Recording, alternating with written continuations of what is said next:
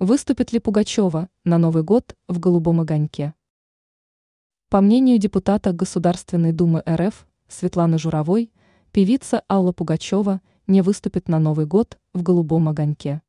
Такое мнение парламентарий высказала в беседе с правда.ру.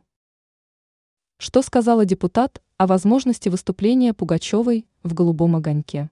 Накануне Телеграм канал Мэш сообщил, что Пугачева планирует вернуться на сцену в новогодние праздники. Выступать певица будет на Кипре и в Дубае, рассматривает и Москву.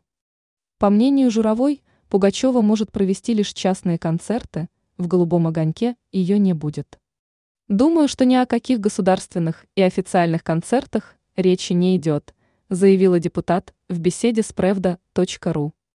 Она отметила, что к тем, кто приглашает Пугачеву выступить на частных корпоративах, потом возникнут вопросы.